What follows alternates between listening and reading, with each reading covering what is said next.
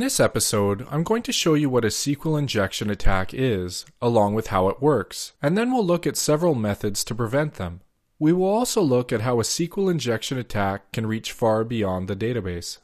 So what is a S Q L injection attack anyways? Well, I think it's best described through a series of illustrations at a high level. Let's say that we're hosting a blog. Then Joe User comes along and makes a request to our blog. He asks for example dot com slash blog slash twelve, the twelve being the twelfth blog post. You happen to be running an Apache, P H P, and MySQL application stack. Your blog software queries the database asking for the twelfth blog post. The S Q L statement will probably look something like this. Select star from blog where I D equals twelve. You will notice that the twelve from the U R L and the twelve in the S Q L statement are the same. This is because we're using user-supplied data to query the database. This can be extremely dangerous if the user input is not filtered correctly. What do I mean by extremely dangerous? Well, if the user input is not filtered correctly, an attacker can execute other S Q L statements by playing around with the user input. Let's say, for example, that an attacker comes along after playing around with our blog for a while and notices a S Q L injection vulnerability. So the attacker crafts a special request to test his assumption. You will notice that his blog requests obviously look strange. Again, we're using an Apache, P H P, and MySQL application stack. Our blog application takes the user-supplied input and constructs a S Q L statement. But what does it look like? Well, it probably looks like select star from blog where I D equals twelve or I D equals thirteen. That looks weird, but it's actually a valid request. In this example, there is no user input filtering happening, which at the very least should filter out the quotes provided in the user input. You will notice that I played around with the quotes a little bit to make sure that our S Q L statement was escaped properly. This is to ensure that it's valid S Q L. This is how S Q L injection attacks work at a high level. There is actually a really great site called S Q L Injection Attacks by Example. I've provided the link in the episode notes below.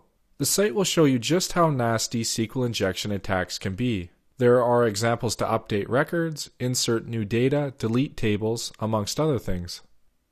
I got the idea for this episode by watching a YouTube video of a security researcher who was looking for vulnerabilities in a V P N appliance. I highly recommend watching the video. I have provided the link in the episode notes below. I think it is useful because it shows you how an attacker will reverse engineer your infrastructure to find weaknesses. In the video, around the twenty-two minute mark, a S Q L injection vulnerability is found, and the researcher leverages this S Q L injection vulnerability to read and write files to the host operating system with an interesting outcome. I was thinking it would be neat to configure a virtual machine with Apache, P H P, and MySQL to see how a S Q L injection attack works in real life. Just a word of warning before we jump in. I'm going to configure this server in a highly insecure manner, so don't duplicate my instructions in a production environment. I'm going to be using Vagrant, which we learned about in episode number four, to configure a CentOS six point four virtual machine along with the required application stack. Here is what the Vagrant file looks like if you're interested. I'm just going to log in and su to root so that we can get started. Let's go ahead and disable SELinux as it stops us from doing fun things, and I will show you why it's a bad idea later in the episode. Let's run getenforce to see the current status. Looks like SELinux is enforcing, so let's turn it off. We can run setenforce zero to set it to permissive mode. To make this change persistent across reboots, let's edit slash etsy sysconfig SELinux and change the SELinux line to our desired mode. Now let's install our application stack by running yum install httpd, php, php mysql, and mysql server. Don't worry about keeping track of all these commands as I've put them in the episode notes below. Now that we have the software installed, let's configure the various bits and pieces. We can start with httpd. Let's run service httpd start to make sure httpd is started. Then we can run checkconfig httpd on to make sure it starts at boot. In this case, we're probably not going to reboot this machine many times, but this is just a habit to make changes persistent across reboots. CentOS six point four runs iptables by default, so we'll have to open up port eighty so httpd traffic can get through. Let's open slash etsy sysconfig iptables and you will see there is already a rule for allowing incoming S S H connections on port twenty-two. We're just going to copy this rule and modify it for port eighty. After saving the file, we're going to run service iptables restart to reload the firewall rules. I always like to verify the rules exist by running iptables dash L dash N, and you can see that our port twenty-two and port eighty rules exist. Next, we're going to configure the MySQL server. We can start the server by running service mysqld start. There is a bunch of output since this is a fresh install. Most of this talks about locking down the MySQL server by setting a root password. Let's go ahead and do that by running mysqladmin-u root password and then our new password. Now that we've done that, let's make sure MySQL starts on boot by running checkconfig mysqld on. Okay, so at this point we have a virtual machine configured with httpd, a MySQL server, and a firewall rule allowing external access to port eighty. But to get the S Q L injection bit working, we need to configure a MySQL database and an example P H P script. First, let's log into MySQL at the console and configure an example database with some content. Let's run mysql-u root-p and enter the password we set earlier. I've copied the database creation scripts into the episode notes below so that if you wanted to duplicate my setup, you could. What I'm going to do is create a database called episode twenty-one, then I'm going to use that database and create an example table called blog. It's a very simple table with an I D and data columns. Then we can input several records into that table to simulate real data. Okay, so now that we have the database created with a blog table and some example data, let's just run select star from blog to verify that it works. We can even simulate what an example P H P script will be doing by doing select star from blog where I D equals one. This just about wraps up configuring our vulnerable MySQL server, but to aid in the debugging process, I wanted to turn on the MySQL query log so that we can see what's happening behind the scenes when we're doing our S Q L injection tests. Let's edit the MySQL configuration file. We're going to enable the general log and specify the output file. After we save the configuration file, we need to create the log file. We need to touch var log query.log and then change the ownership to MySQL by running chown mysql mysql var log query.log. Then we can run service mysqld restart to refresh the MySQL server settings.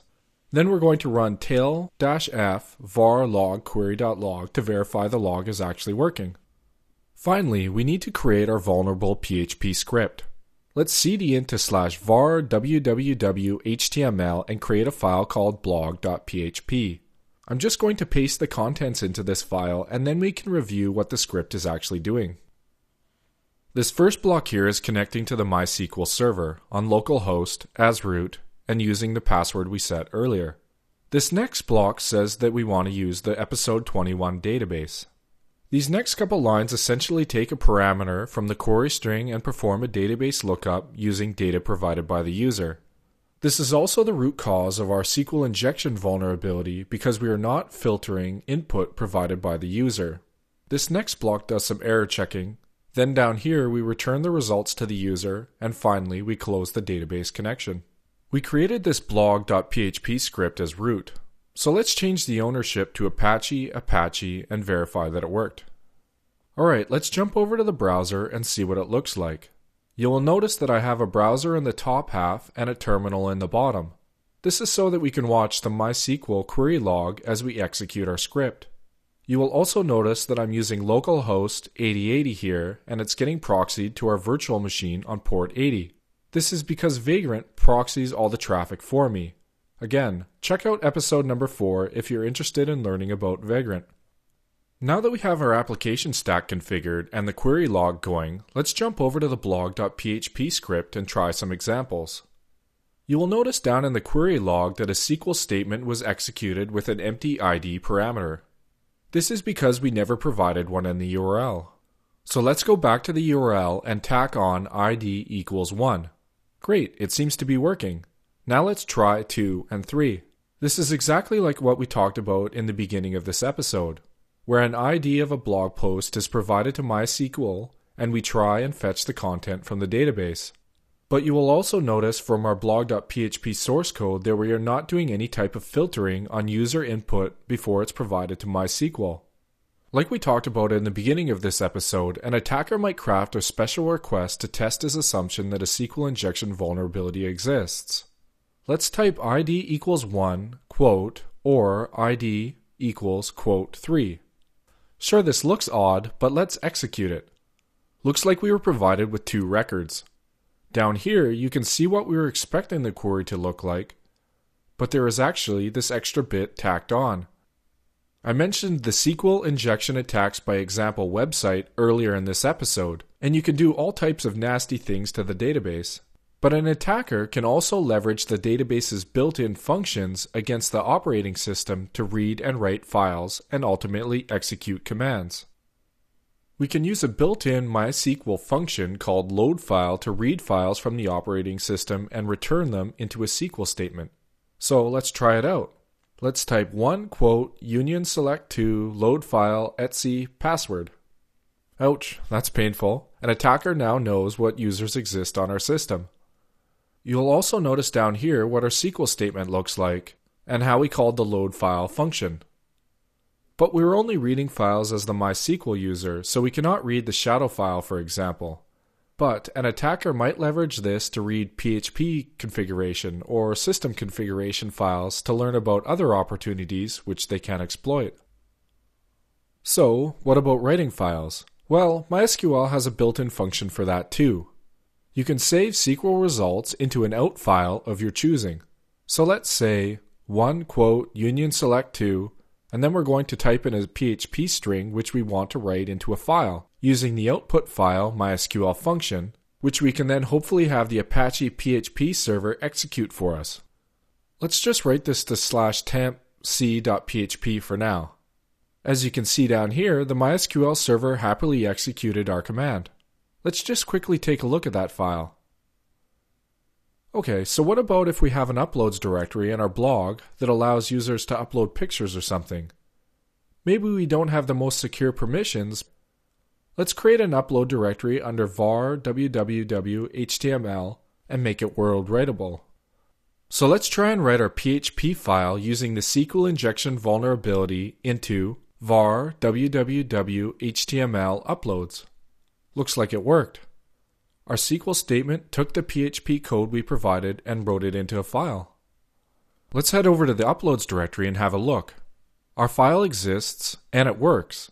Let's try and run a couple commands, like ls-l slash for example. Or what about the I D command? As you can see, we're running commands as the Apache user now. There is even a more advanced method for executing code that does not require an uploads directory. At the Black Hat conference in two thousand nine, it was demonstrated that you could write shellcode into a file located in var lib mysql and then have MySQL execute your code. This method does not require weak permissions on your Apache directories and is pretty scary. I think this highlights just how nasty S Q L injection vulnerabilities are on any platform, since all you need is a couple lines of bad code hidden away in a large application, and you can own an entire server. We've made many bad choices configuring this server, and you might be wondering what some of the countermeasures are. If I was to propose some suggestions, I'd say first, turn SELinux on and leave it on.